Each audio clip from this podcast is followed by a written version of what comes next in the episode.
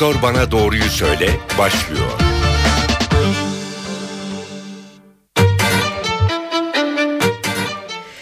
NTV Radyo stüdyolarından herkese merhaba. Ben Öykü Özdoğan. Doktor Bana Doğruyu Söyle programıyla karşınızdayız. Önümüzdeki Perşembe 14 Kasım'da Dünya Diyabet Günü.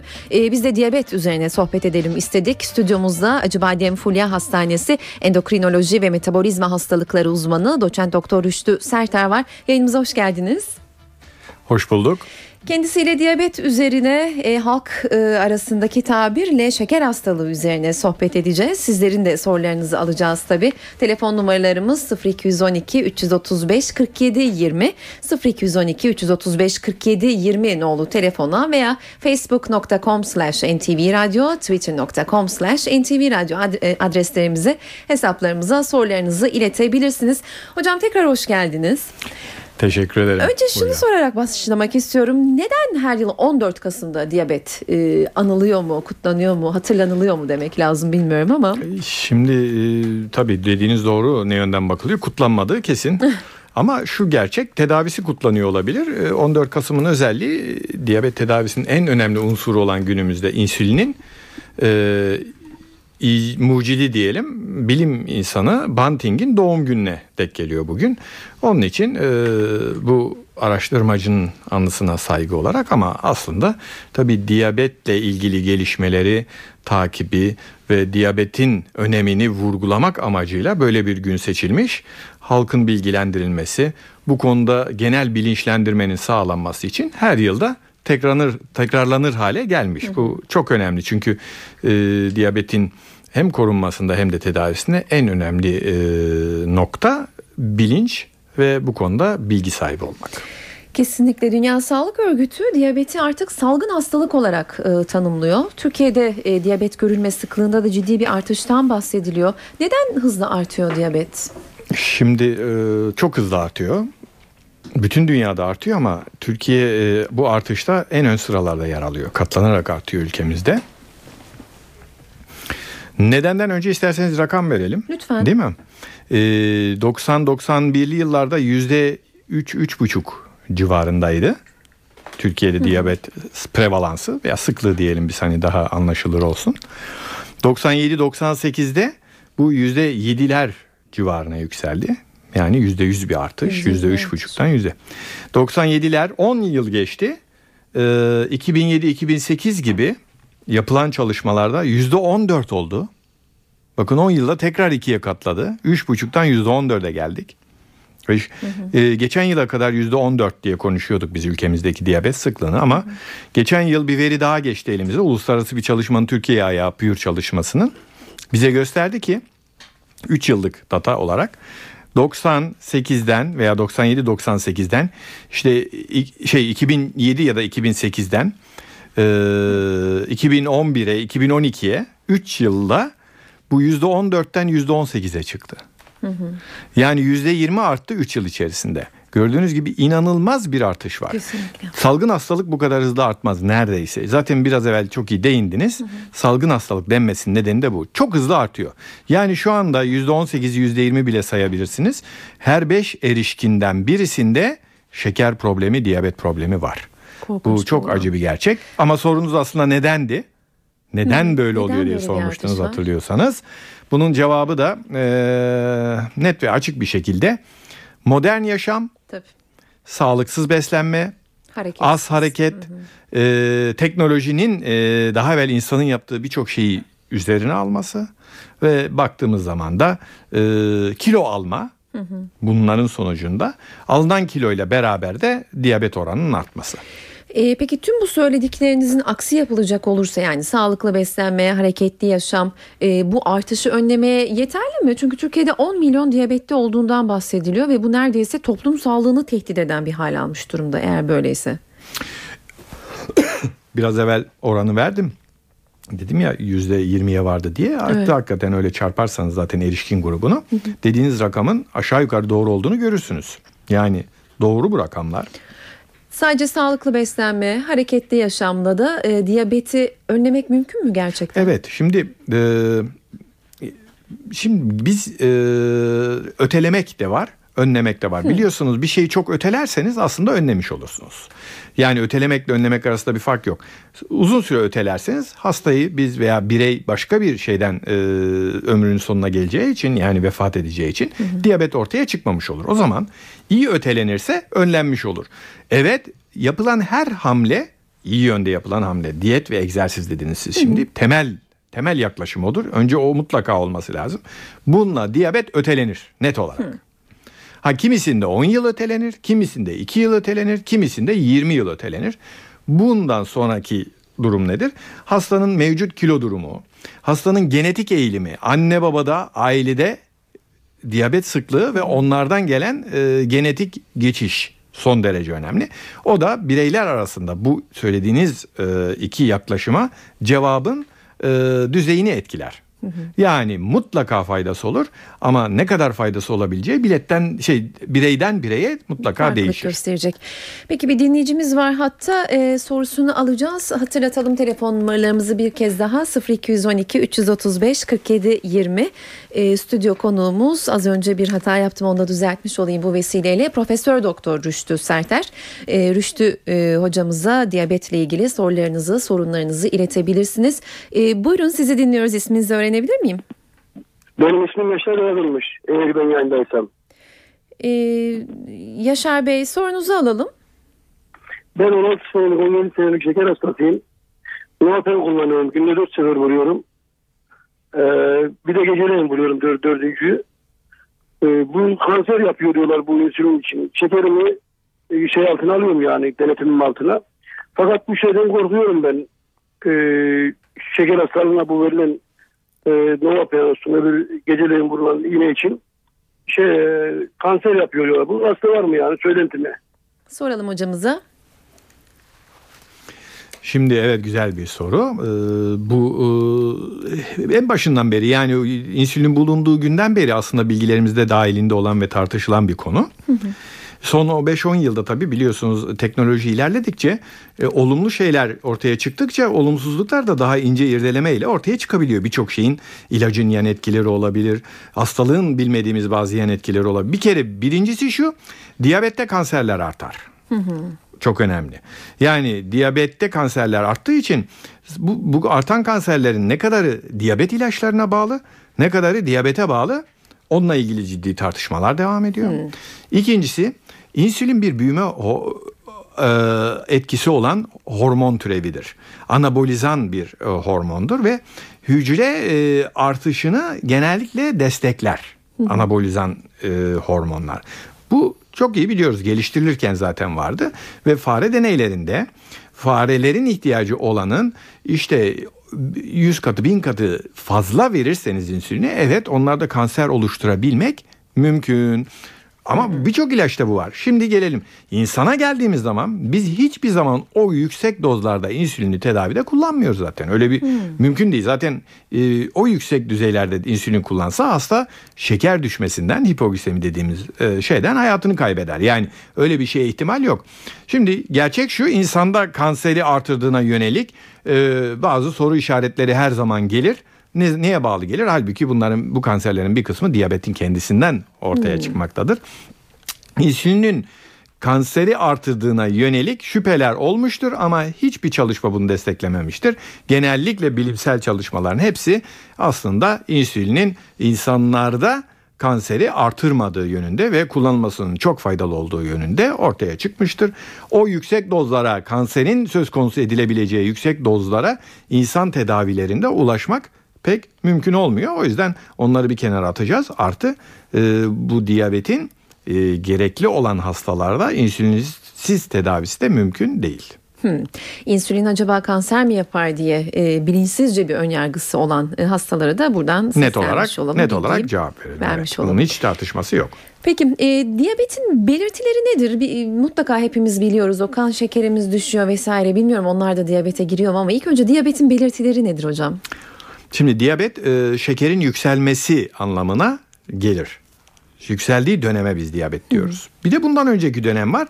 Şekerin düştüğü dönemler o dönemler. Önceki diyabet öncesi dönemler. Hı. Şekerin yükseldiği dönemler e, de ortaya çıkan bulgular şekerin yükselmesiyle ilgili problemler nelerdir? Bunlar çok su içme, çok idrara çıkma. Bunlar vücudun yüksek şekeri dengeleyebilmek için koruma mekanizmalarını devreye sokmasıyla ortaya çıkan bir durum. Zayıflama, idrarla şeker atılmasına bağlı. Böylece kaloriler boşa gider. Görme bozuklukları, ciltte e, iyileşmeyen yaralar, kaşıntı. E, bunlar özellikle e, ilk basamakta ortaya çıkıyor. Gece idrara kalkma, e, yataktan birkaç kere idrara kalkma, ağız kurulu, e, suyun yetersiz kalması. Bunlar ilk düşündüğümde şekerin yükselmesi konusunda bizleri veya bireyleri e, uyandırabilecek ipuçları. Ama diyabetten önceki dönemlerde, şeker yükselmeden önceki dönemlerde özellikle kilolu olan bireylerde sık acıkma, e, arada bir tatlı ihtiyacı, yemek yediği halde doymama, tekrar e, yemek yediniz 1-2 saat içerisinde tekrar acıkma hissi. Bunlar e, yemekten sonra şekerin tekrar düşmesi yönünde bizi uyarır. Aslında şekerin yükselmesi değildir. Bunun da bize verdiği mesaj şudur. İnsülin direnci var. İnsülin yeteri kadar şekeri düşüremiyor. İnsülin çok yükseliyor yemekten sonra. Çok yükselen insülin frene basamıyor. O da şekeri çok düşürüyor. Ve sonuçta şeker dengelenemiyor. Yükselmiyor total globalde baktığımız ama şeker dengelenemiyor ve bireyde bir takım açlık hisleri, kötüleşme, işte sinirlilik, eli ayağı titrer bir şey Kesinlikle yemediği zaman. bahsettiğiniz şey bende oluyor. Pür dikkat dinliyorum farkındaysanız. Evet. Çok acıktığımda gerçekten asabi oluyorum. Gerçekten bir an önce yemek yemem gerekiyor. Bu normal bir Ve reaksiyon. Çantamda hani ka- kayısı, ceviz vesaire bulundurup çünkü o şeyimi bastırmam lazım. Ben şeker hastası olabilir miyim? Ama siz şimdi bu işi gebelikle bağlaştıralım. Hamile olduğunuz önce seyircilerimize söyleyelim. Çünkü hamilelikte bütün metabolizma değişiyor. Herkesin kafası karışmasın. Ama hep öyleydim. Öncesinde Şimdi de ona öyleydim. gelecektim. Benim sorum da o olacaktı. Bu hamilelikten sonra mı başladı hamilelikten Ya hep önce? bir kendim bildiğim ha, et böyle. varsa evet e, sizin insülin direnci yönünden kontrolden geçmenizde bir fayda var. Onu söyleyelim pek yani. çok bildiğim hanım arkadaşımda da bu sıkıntı vardır Var aslında. aynen kilo veremeyenlerde e, de sürekli uzun vadede baktığınızda kilo alanlarda metabolizma yavaşlığıyla paralel giden e, Hmm. kilo alımıyla beraber insülin direnci zaten prediyabet dediğimiz diyabet öncesi dönemin bir işaretidir. Ve e, bu biraz evvel söylediğinizde biraz evvel açıklamaya çalıştığım gibi insülin etkisizliğinin bir sonucudur. Etkisiz kalan insülin şekeri normale getiremediği için pankreas gereğinden fazla çalışıp aşırı bir insülin salgısı vermek zorunda kalır. Aşırı bir pik olur. Sonra bu aşırı pik normalden fazla olduğu için şekeri temizler kandan. Bu sefer de fazla geldiği için aşırı olduğu için frene basamaz ve şeker ardından düşme yapar. Düşmemesi gereken düzeylere düşer. Ve işte bu söylediğiniz dönem sizin döneminiz. Acıktığınız hani sinirlerinizin gerildiği hemen bir tatlı getirin ben hoş olmadım ya da işin şeyine baktığımızda baygınlık hissi, soğuk terleme, çarpıntı gerçek hipoglisemi diyoruz biz buna ile e, bireye e, diyabet öncesi dönemi hatırlatabilecek bulgulardır. Ha her birey yalnız diyabet yönünden risk altında değildir. Bu Onu bayanlarda evet özellikle genç bayanlarda idiopatik dediğimiz yani sebebi belli olmayan hipoglisemiler de vardır. Böylece her bu şekilde şikayeti olan insan diyabet için riskli grupta değildir. Özellikle obez olanlar ve e, glikoz metabolizması, şeker metabolizmasında bozukluk olanlar risk altındadır. Bizim işimiz de bunları ayırmak. Şeker yükleme testiyle rahatlıkla bunları ayırabiliyoruz. Kimler metabolizmadaki bozukluktan dolayı e, hipoglisemi yaşıyor? Kimlerse idiopatik yani tamamen yapısal nedenlerle zararsız diyebileceğimiz bir glisemi düşmesine maruz kalıyor. Bunu ayırmak mümkün. Bu bizim işimiz. Peki diyabet e, ömür boyu süren bir hastalık mıdır hocam? Tedavisi var mıdır? Şimdi şöyle diyabet e, glikoz metabolizması bir kere bozuldu mu eğer sekonder diyabetler var onları bir kenara koyarsak işte bir tanesi de gestasyonel diyabet gebelikteki diyabet biliyorsunuz doğumdan sonra düzeliyor. Gerçi onlar risk olarak daha sonra diyabet olma yönden ciddi yüksek riske sahipler ama bir grupta tekrar diyabet olmayabiliyor. Ee, eğer sekonder diyabet yani bir sebebe bağlı bazen ilaçlar diyabet yapabilir. Başka bir hastalık diyabet yapabilir. Biz buna sekonder diyabet diyoruz. Ama bunlardan değil ise diyabet bir kere geldi mi ömür boyu bir problemdir. Düzelmeyecektir glikoz metabolizması. Tedavisi ömür boyu mu süren bir Evet tedavisi ömür boyu sürer. Ha ne olabilir? En iyi şartlarla hızlı ilerlemiyorsa ve kontrol altına alınabiliyorsa da diyetle veya bir tane ilaçla kontrol altında tutulan diyabet adını koyabiliriz. Ama sonuçta bu sorun ömür boyu. Ömür boyu sürüyor. Peki halk arasında e, diyabet yerine şeker hastalığı da çok kullanılıyor. Bu doğru mudur? Önce onu sorayım. E, yani doğru sonuçta e, halkın bildiği şey şeker metabolizmasının bozukluğu. E, şeker metabolizması hastalığı kısacasınız da sonuçta şeker hastalığı. Peki bir yandan da e, çok şeker yeme şeker hastası olursun denir. Öyle mi hakikaten hocam? Birazı doğru birazı değil. Şöyle söyleyelim yani eğer bireyin şeker metabolizması sağlam ise ne kadar şeker yerse yesin şeker hastası olmaz. Yani nedir bu? Genetik yönden bir sorun yoksa. Anne baba diyabet veya bir yerlerden diyabet yazılmamışsa alın yazısına değil mi? Öyle diyebiliriz. Genetiği artık yoksa. öyle. Genetik bir şey kodlamasında yoksa. Ya da e, çok hareketsiz yaşayan, sağlıksız yaşayan ve şişman olan yani obez olan bir birey değilse. Çünkü obez olan bireylerde de ne oluyor? İnsülin direnci ortaya çıkabiliyor. Ha o zaman e, bu faktörler yoksa birey tatlı yiyerek veya şeker yiyerek diyabet olmaz. Evet. Ama uzun vadede baktığımızda tatlı ve şeker aşırı yeniyorsa nedir? Aşırı kaloridir, gereksiz kaloridir. Bizim istemediğimiz bir noktadır. Birey kilo alır bir, kilo aldıkça insülin direnci gelişir. İnsülin direnci geliştikçe biraz evvel söylediğimiz tablolar oluşmaya başlar. İnsülin yetersiz kalır ve genetik zeminde de pankreas iyi kodlanmamışsa, genetik e, yükü varsa hastanın uzun vadede diyabete gidebilir. Demek ki ikisi de doğru. Yani birçok bireyde sadece şeker yiyerek diyabet olunmaz ama e, birçok hastada da e, belki şeker yemeyecekti, diyabet olmayacaktı. Fazla yüklendiği için genetik zemini var. Olduğu için. Fazla yüklendiği için bir vesile olmuştur. Aşırı şeker yeme, tatlı yeme diyabete yol açar. Tetiklemiştir, yol açmıştır. Peki e, kısa bir ara vereceğiz. E, aranın öncesinde telefon numaralarımızı bir kez daha hatırlatalım. 0212 335 47 20 0212 335 47 20 nolu telefondan bize ulaşıp stüdyo konuğumuz Profesör Doktor Rüştü Serter'e diyabetle şeker hastalığı ile ilgili sorularınızı ve sorunlarınızı iletebilirsiniz. Aranın ardından devam edeceğiz.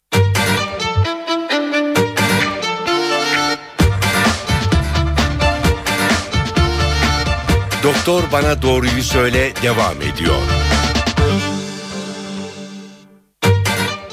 Doktor bana doğruyu söyledi. Bugün diyabeti konuşuyoruz. Profesör Doktor Rüştü Serter stüdyo konuğumuz.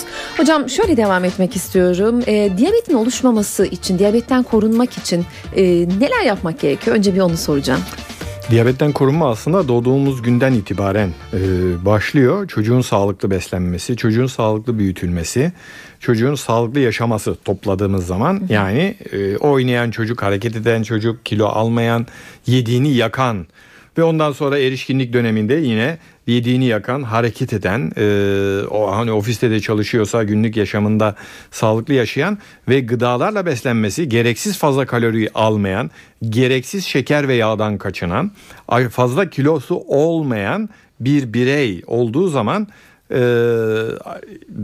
ve bu kilo istenen kilo sınırları içerisinde herkes ideal kilosun olacak diye bir şey yok ama bunun alt ve üst sınırları var belirlediğimiz. İstenen kilo içeris düzeyleri içerisinde kalabilen bireyler yapabileceklerinin en iyisini yapmış demeklerdir. Ama demiş demektir. Ama geriye baktığımız zaman e, tabii bir nokta daha var. E, genetik e, background yani önceden de konuştuğumuz gibi aileden gelen bir olumsuzluk varsa bütün bunlara rağmen diyabet olunur ama şu dediğimizi yaparsanız çok daha geciktirmek e, mümkün. Peki e, aile hikayesi, genetik e, geçmiş çok önemli diyoruz ama bu sürekli bir kilodan bahsettiğimize göre beslenme ve hareketsiz yaşama geliyoruz yine. Beslenme kafi mi? Hocam bunu tekrar sormak istiyorum. Son derece önemli. Kafi mi? İşte biraz evvel söylüyorum. Kim için önemli kafi? Eğer genetik yükünden Yanında ilaç tedavisi mi olması gerekiyor? Ha, örneğin? şimdi Onu çok güzel. Ee, son zamanlarda artık bu diyabet o kadar hızlı artıyor ki e, belli bir raddeye girmiş insülin direnci beslenme ve egzersizle kontrol altına alınamayan bireylerde bakın daha şeker yükselmeden bile e, biz e, insülin direncini azaltabilecek bazı ilaçları destek olarak beslenme ve diyet tedavisine ekliyoruz.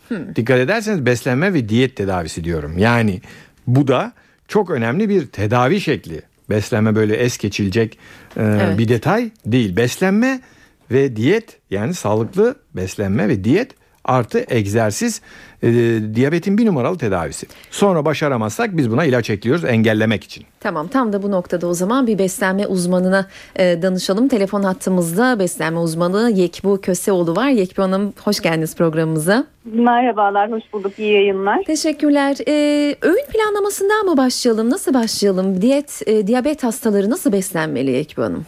Tabii. Ee, şimdi kan şekerinin kaynağı, daha doğrusu kan şekerini etkileyen şey bazı yiyeceklerde bulunan karbonhidratlar ve tabii bu karbonhidratların çeşidi. Ee, biz kompleks karbonhidratlar ve basit karbonhidratlar olarak e, ayırıyoruz karbonhidratları. Yani bir kısmı yararlı, bir kısmı nispeten zararlı.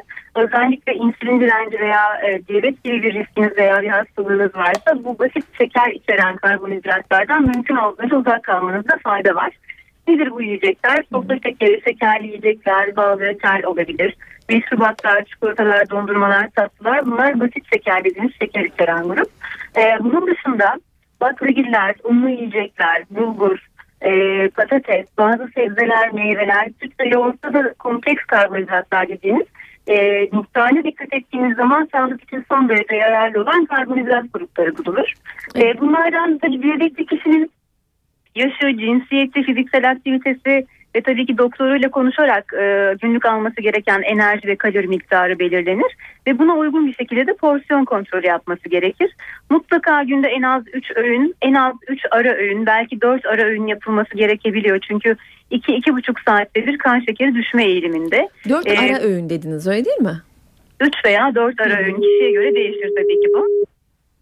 Evet. alo. Evet dinliyoruz sizi. Ee, bunun dışında mutlaka e, süt yoğurt tüketimi, kalsiyum tüketimi önemli. Düşük kolesterolü, düşük yağlı bir beslenme planı da önemli. Çünkü diyabetlilerin çoğunda kan yağlarında yükselme de gözükür.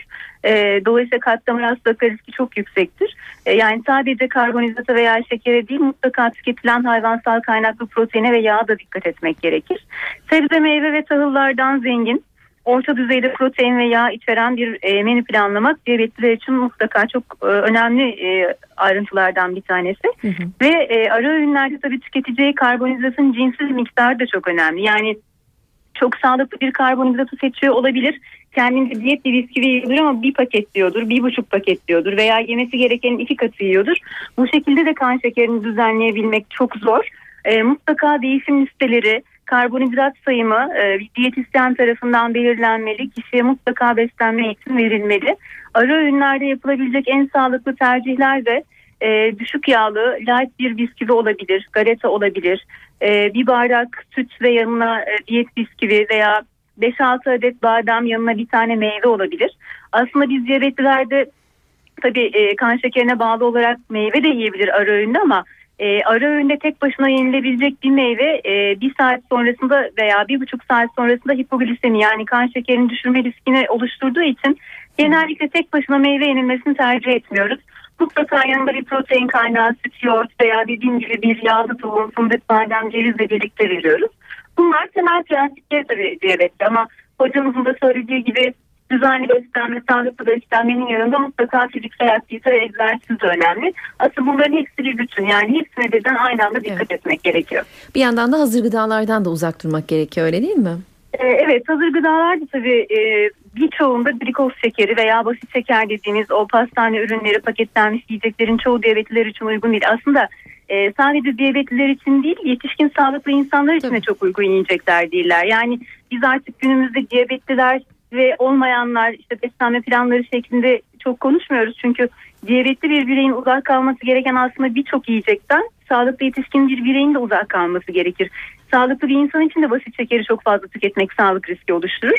E, bu nedenle genel olarak hani sağlıklı beslenme planı dediğimiz zaman e, bütün yiyeceklerden belli miktarlarda kontrol altında yemek, besin çeşitliliği sağlamak, mutlaka ve mutlaka porsiyon kontrolü yapmak ve miktarları azaltmak ve tabii ki bu aldığınız kalorileri yakabilmek için mutlaka fiziksel aktivite yapmaktan söz edebiliriz. Peki çok teşekkürler Yekbu Hanım programımıza katıldığınız için. İyi yayınlar. Teşekkürler. Beslenme uzmanı Yekbu Köseoğlu telefon hattımızdaydı. Diyabet hastalarının ne şekilde doğru beslenebileceğini kısaca e, özetledi bize. Bu arada telefon numaralarımızı tekrar hatırlatalım. 0212 335 47 20 0212 335 47 20 nolu telefondan bize ulaşıp stüdyo konuğumuz konuğumuz Profesör Doktor Rüştü Serter'e diyabetle ilgili sorularınızı iletebilirsiniz. Diyabet haplarından bahsedelim e, biraz da hocam. Gerçi programın başında e, gelen e, bir dinleyicimizin sorusuna diyabet hastaları kanser yapar mı korkusuyla bir soru gelmişti. Böyle bir şey olmadığından bahsetmiştik ama herkes kullanabiliyor mu? Yan etkilerinden söz ediliyor. Şimdi diyabetin tedavisinde kullanılan ilaçlar iki grup. İğneler, insülinler ve ağızdan kullanılan haplar. Ee, daha önceki sorunun muhatabı iğnelerdi. Ha iğneydi Haplarda ben bir şey yok. Onu Tamam. ayıralım. Yani bir şey, dinleyicilerimiz e, bilgilensin. Tamam. Şimdi haplara geldiğimizde genellikle tip 2 diyabetten konuşuyoruz. Biz iki tip diyabet var. Tip 1 diyabette insülin eksikliği çocukluk çağında, gençlik çağında başlar, çocukluk çağında başlar ve mutlaka tedavisi insülinledir. Bunlar hap kullanamazlar. Hı, tamam. Ama bizim bildiğimiz diyabetin %90-95'i oldu artık. Tip 2 diyabettir. Eskiden yaşlılık diyabeti denirdi. Şimdi öyle değil. Şimdi erişkin diyabeti diyoruz. Ama e, o kadar artık çoğaldı. O kadar erken yaşlara indi ki 60'lı yaşlarda başlardı. 50'lere 40'lara şimdi 30'lu yaşların hastalığı oldu. Ve 10-12 yaşında da bu erişkin diyabeti olan hastalarımız var fazla kilolu olup. Yani işler biraz evvel söylediğiniz gibi hızla artıyor ve bu gruplara kadar indi. Düşüyor. Bu grubun tedavisini ayırmak lazım. Bu grubun tedavisinde oral ilaçlar, haplar kullanılabilir ve son derece önemli. Başlangıçta kullanılır. Pankreas iyice yorulup ortalama 10 yıl falan geçtikten sonra büyük bir grup hastada e, tedaviye ek olarak insülin eklemek icap edebilir. İnsülin eklemek icap edebilir. Bu baktığımız zaman haplar e, birkaç gruba ayrılıyor. İlk başta kullandığımız insülin direncini azaltan ilaçlar var. Biz bunları artık sadece diyabet ve şekeri yükselmiş olanlarda değil, e, daha önceki biraz evvel tanımladığımız prediyabet dediğimiz veya halkın gizli şeker dediği dönemlerde de vererek diyabeti geciktirme için de kullanabiliyoruz. O kadar ki çünkü mekanizmayı düzelterek diyabetin ortaya çıkışını geciktirebiliyor. diyabetin ortaya çıkışı geliştikten sonra da bu ilaçları bir başka veya birkaç başka ilaçla kombine edip üçlü dörtlü ilaç tedavileri kullanarak e, kan şekerini kontrol altına almaya çalışıyoruz. Bunlardan bir kısmı insülin direncini azaltır. Erken dönemde kullanıyoruz. Bir kısmı da yine e, pankreastan insülin salgısını artırır Artırıyor. ki şekeri kontrol altına alabilelim. E, büyük grup hastada uzun yıllar biz kan şekerini tip 2 diyabette yani erişkin diyabetinde bunlarla kontrol altında tutabiliyoruz. Tutmak mümkün. Bir dinleyicimiz var hatta. Merhaba sizi tanıyalım. Mehmet Çağatay. Mehmet Bey sorunuzu alalım. Ee, efendim aç karna ve tok karna e, diyabetin e, şekerin yüksek ve düşük değerlerini alabilir miyim ben e, ölçmeye gittiğimde? Bir hastaneye e, Evet. şekerimi ölçmek No- için. Normal bireyin aç karına Mehmet Bey'di değil mi? Evet. Ee, Evet. Aç karına açlık şekerinin yüzün altında tokluk şekeri de standart olarak ikinci saattir ilk lokmadan itibaren 140'ın altında olması gerekir. Bu normal bireylerin. Eğer açlık şekeri 126'nın üzerinde ise veya ikinci saatteki tokluk şekeri 200'ün üzerinde ise buna biz diyabet artık şeker hastalığı diyoruz. Yani tanı konur bunlar. İkisinin arasındaysa yani açlık 100 ile 126 arası ya da ikinci saatteki tokluk 140 ile 200 arasındaysa buna halkın e, sizlerin gi- gizli şeker dediği, bizlerin prediyabet dediğimiz veya diğer adıyla glukoz intoleransı diye tarif ettiğimiz diyabet öncesi dönem şekerler yüksek ama henüz daha tam diyabet olmamış dönem olarak tanımlamak mümkün. Teşekkür ederim. Teşekkürler yayınımıza katıldığınız için. Ee, kan şekeri takip yöntemlerinden bahsedelim mi biraz da hocam? Tabii ki. Nedir bunlar? Kan şekeri e, takip yöntemleri genellikle eskiden şekerler sadece laboratuvarlarda e, teknik tecizatı olan e, yerlerde yani laboratuvar olma eczanelerde vesaire bazen ölçülebiliyordu. Ama son zamanlarda artık parmaktan e, kan şekeri ölçebilen hastanın kendinin e, kullandığı evde ve takipte e, çok faydası olan kan şekeri ölçüm cihazları çıktı. Parmaktan kendileri delip e, bu kan şekeri ölçüm cihazlarıyla kan şekeri takibini yapıyorlar. Şimdi tabii bunu böyle belirtirken bizim elimiz ayağımız bu. Özellikle insülin kullanan hastalarda daha sık günde 3-4 kere kan şekeri ölçüp yazmalarını istiyoruz. Buna göre de onların kan şekerleri daha çok oynadığı için bizler de dozları ayarlıyoruz. Evet. Nasıl insülin dozlarını ayarlıyoruz. Düştüyse azaltıyoruz. Yükseldiyse kan şekeri artırıyoruz. Ve bununla ilgili onlara ipuçları veriyoruz. İnsülin de çok önemli. Oral antidiyabetikte de önemli. Yani haplarda da önemli ama haplardaki e, şeker oynamaları genellikle insülin kullanan hastalardaki kadar e, indili çıktılı değildir.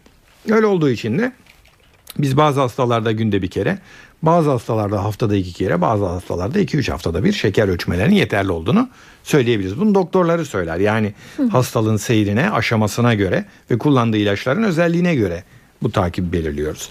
Ve şimdi şöyle düşünüyoruz. Tabii bu evlere şeker ölçüm cihazı gireli beri bazı bireylerde şeker hastalığı olmadığı halde işte annesinin babasının veya kardeşinin yani diyabet hastası olanın şeker cihazını alıp "Aa, bir de ben ölçeyim acaba bende var mı yaklaşımı e, kafa karıştıran sonuçlara yol açıyor. Bu çok doğru bir yaklaşım değil. Lüzumsuz. Evet doğru lüzumsuz. Ha, bu şu anlama geliyor ama yani de mutlaka kontroller yapılsın bu konuda takipler yapılsın check-up yapılsın ama evdeki ölçümler sağlıklı olmuyor. Yani e, bir e, gıda yönünden açlık dediğimiz zaman akşam 11'den sonra bir şey yenmeyecek sabahki açlık dönemi e, yüzün altında olması lazım. Bu konuda belki bir şey alabilir. Artı açlık şekeri normal olmasına rağmen yükleme sırasındaki değerlerin normalin üstünde olmasıyla prediyabet, gizli diyabet yani glikoz intoleransı ya da bu değerler 200'ün üzerine çıkmışken bakın açlık şekeri normalken sokluk şekeri 200'ün üzerine çıkıp adını diyabet koyduğumuz vakalar var. Yani ekarte edemiyorsunuz. Şekerim öldü evde ben ölçerim babamın şekeri cihazıyla. Benim şekerim hep 95 çıkar. Hiç yüzü geçmedi bugüne kadar. Bende şeker hastalığı veya şeker problemi yok diyen bir birey yanılıyor olabilir. Mutlaka eğer riski yüksekse biz onlara glikoz tolerans testi dediğimiz şeker yükleme testi yapıyoruz ve hem riskini belirliyoruz hem de gizli şeker var mı yok mu doğru mu söylüyor hakikaten yok mu diye şekerle ilgili problemi onu belirliyoruz. Evet. Bir dinleyicimiz daha var hatta onun da sorusunu alalım. Merhaba yayındasınız. İsminizi öğrenebilir miyiz? Yavuz Biter. Yavuz Bey sorunuzu alalım. Sorum şu. 2009 yılında ben kanser teşhisi koyup kemoterapi almıştım. 6 ayda bir kontrollere gidiyorum hocama. Bana dedi ya sen dedi bir şekerine baktır dedi. Tahlillerde gözüküyor ya şeker çıkıyor. Ben gittim hocaya şeker dedi ki sen şeker hastası adaysın ekmek yeme. Dedim valla ben ekmeksiz yaşam dedim bilemem. Kilom 115. Sen dedim bana ilaç yaz, glifor yazdı bana. Her gün sabah öğle akşam yemeklerden sonra birer glifor içelim yüzdük. Hangi kanser? Hangi kanser tipi? Akciğer kanseri. Akciğer. Akciğer kanseri. Radyonuzun Küçük sesini de kısabilir misiniz evre, lütfen? Birinci evre ve yakalandık. 6 sene oldu işte. Yani 5 sene. Yavuz Bey'di. Bitiyor bu, bu sene. Yavuz Bey beni duyabiliyor Glifora- musunuz? Efendim? Duyabiliyor musunuz? Cevap vereceğim şimdi. Evet evet Tamam. dinliyorum. O zaman şöyle yapalım. Bir, e, kanser tedavisinde kullanılan birçok ilaç ve kortikosteroid gibi mesela e, kanserin yan etkilerini düzelten, e, vücudu kendine getiren aslında ilaçların yan etkileri arasında kan şekeri e, metabolizmasını bozmak da var. Yani kullanılan ilaçlar sizi e, diyabet e, yönünden riskli bir gruba getirmiş olabilir. Bir. İki söylediğiniz kilonuz fazla. Belli ki obez gruba giriyorsunuz. Ee, 110 kilo bunu gösteriyor. Ee, oradan da bir zaten risk grubuna girmiş oluyorsunuz. Ee, ailenizde var mı yok mu bilemiyorum ama yani tamamen background'da da yok mu? Tamam. Ee, bir e, yüksek risk grubu diyabet için tanımlanabilir, ifade edilebilir sizin için. Şimdi bu durumda e, kan şekerinin yükselmesi e, veya diyabet olmanız e, çok da şaşırtıcı değil. E, belli ki e, başlangıç dönemde çok yüksek değil değerleriniz ve verilen ilaç da tamamen doğrudur. İnsülin direncini azaltarak başlangıç dönemdeki e, diyabetinde kan şekerlerini kontrol altında tutar. Artı e, altta yatan e, şekere yol açan e, glikoz metabolizması bozukluğunu yani insülin direncini düzelterek bu ilaçlar hastalığın ilerlemesini, ağırlaşmasını, işte 2-3 e, ilaç kullanmak gereğini hissedeceğimiz e, zor dönemlere gelmesinde geciktirir ve engeller. Bunların içerisinde tabii sizin yine e, bu ilacı kullanırken sağlıklı beslenme, günlük yürüyüşlerle şu 110 olan e, kilonuzu bir 90'lı rakamlara çekmeniz aslında şekerin ilerleyişi açısından son derece faydalı katkılar getirecektir. E, bu arada ilacınız e, bırakmayın. E, bu konuda size en yardımcı olabilecek ilaçlar ilaç gruplarından bir tanesidir. Peki teşekkürler ve çok geçmiş olsun. E, 0212 335 47 20 telefon numaralarımız. E, diyabetin tetiklediği diğer rahatsızlıklardan da bahsedelim mi hocam? Göz hastalığıyla sanıyorum çok ilişkili. Bu son derece önemli. Çünkü biz diyabette e, diyabetin kendisinden çok korkmuyoruz. Öyle ya da böyle e, birçok hastada yani iş ilerlememişse, kontrolden çıkmamışsa şekeri kontrol etmek mümkün. Hastada dediğinize uyuyorsa, uyum sağlıyorsa, ilaçlarını düzenli kullanıyorsa, sağlıklı yaşam varsa şekeri biz istediğimiz sınırlara çekiyoruz. Ama bu çektiğimiz hastalarda bile daha az olmak üzere e, şeker e, vücudun çeşitli organlarında aslında hepsinde ama çeşitli or- bazı organlarında daha fazla bazı organlarında daha az olmak üzere hasara yol açıyor. Bu hasarlara baktığımız zaman en çok damar sistemini etkiliyor. Damar sistemi dediğimizde de göz, böbrek ve kalp en ön aşamaya e, karşımıza çıkıyor. Hı hı. Damarlar bozulduğu zaman enfarktüsler, dolaşım bozuklukları, gözde görme bozuklukları, körlük, körlüğün en önemli nedenlerinden birisi diyabet. Yine böbrekte damarların kalitesinin düşmesi, zaman içerisinde böbrek yetmezliği, diyalizin en önemli nedenlerinden birisi bütün dünyada diyabet. Hı hı. Kalbe geliyoruz o da son derece önemli. Ölümlerin en büyük nedeni diyabetik hastalarda kalp hastalıkları ve damar hastalıkları felç inme. Hı hı. Niye? Damarlar tıkanıyor. Damarlar tıkanınca kalpte ise enfarktüs, beyinde ise felç veya inme dediğimiz tablolar oluşuyor. Ve biz diyabetik hastaları genelde bunlardan kaybediyoruz.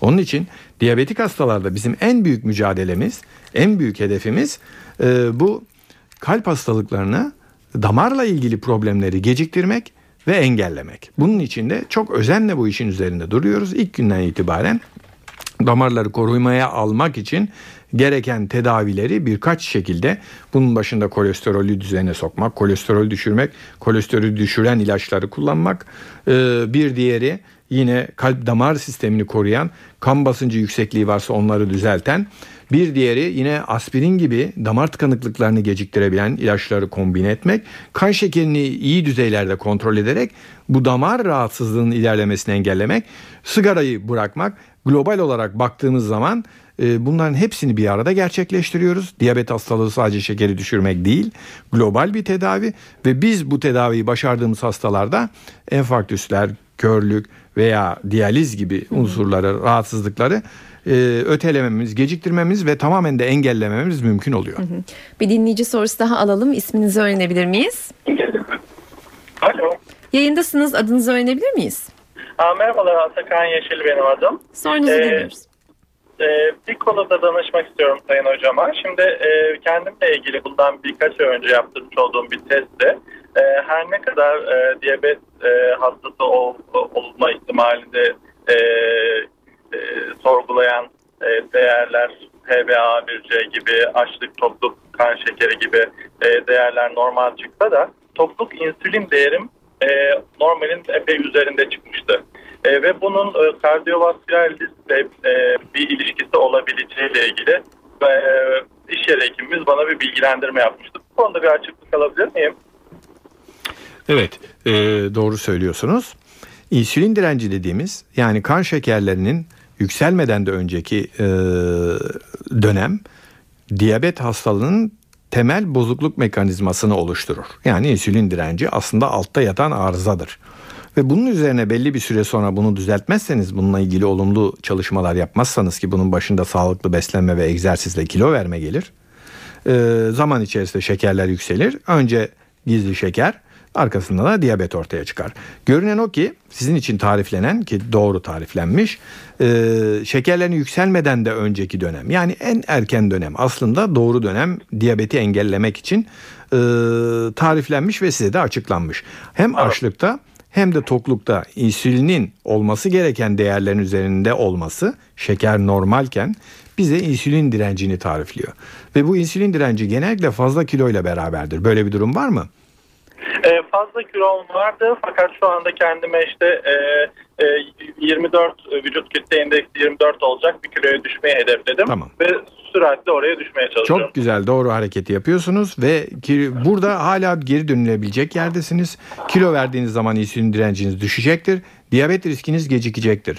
Ee, böyle iyi e, bir yaklaşımla diyet artı egzersizle kilo vermeye devam ederseniz istenen Evet. hedefe ulaşırsınız. Diyabetli olmazsınız. Evet. Artı eğer bunda bir aksama bir gecikme de olursa ilaçla bunlara yine mutlaka yapacaksınız ama destek sağlayıp insülin direncinizi düşürmek, diyabeti geciktirmek mümkün.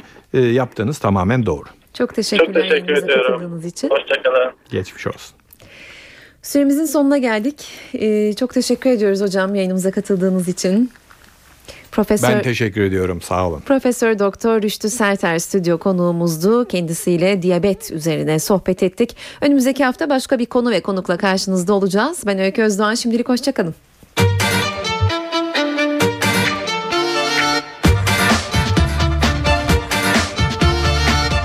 Doktor bana doğruyu söyle.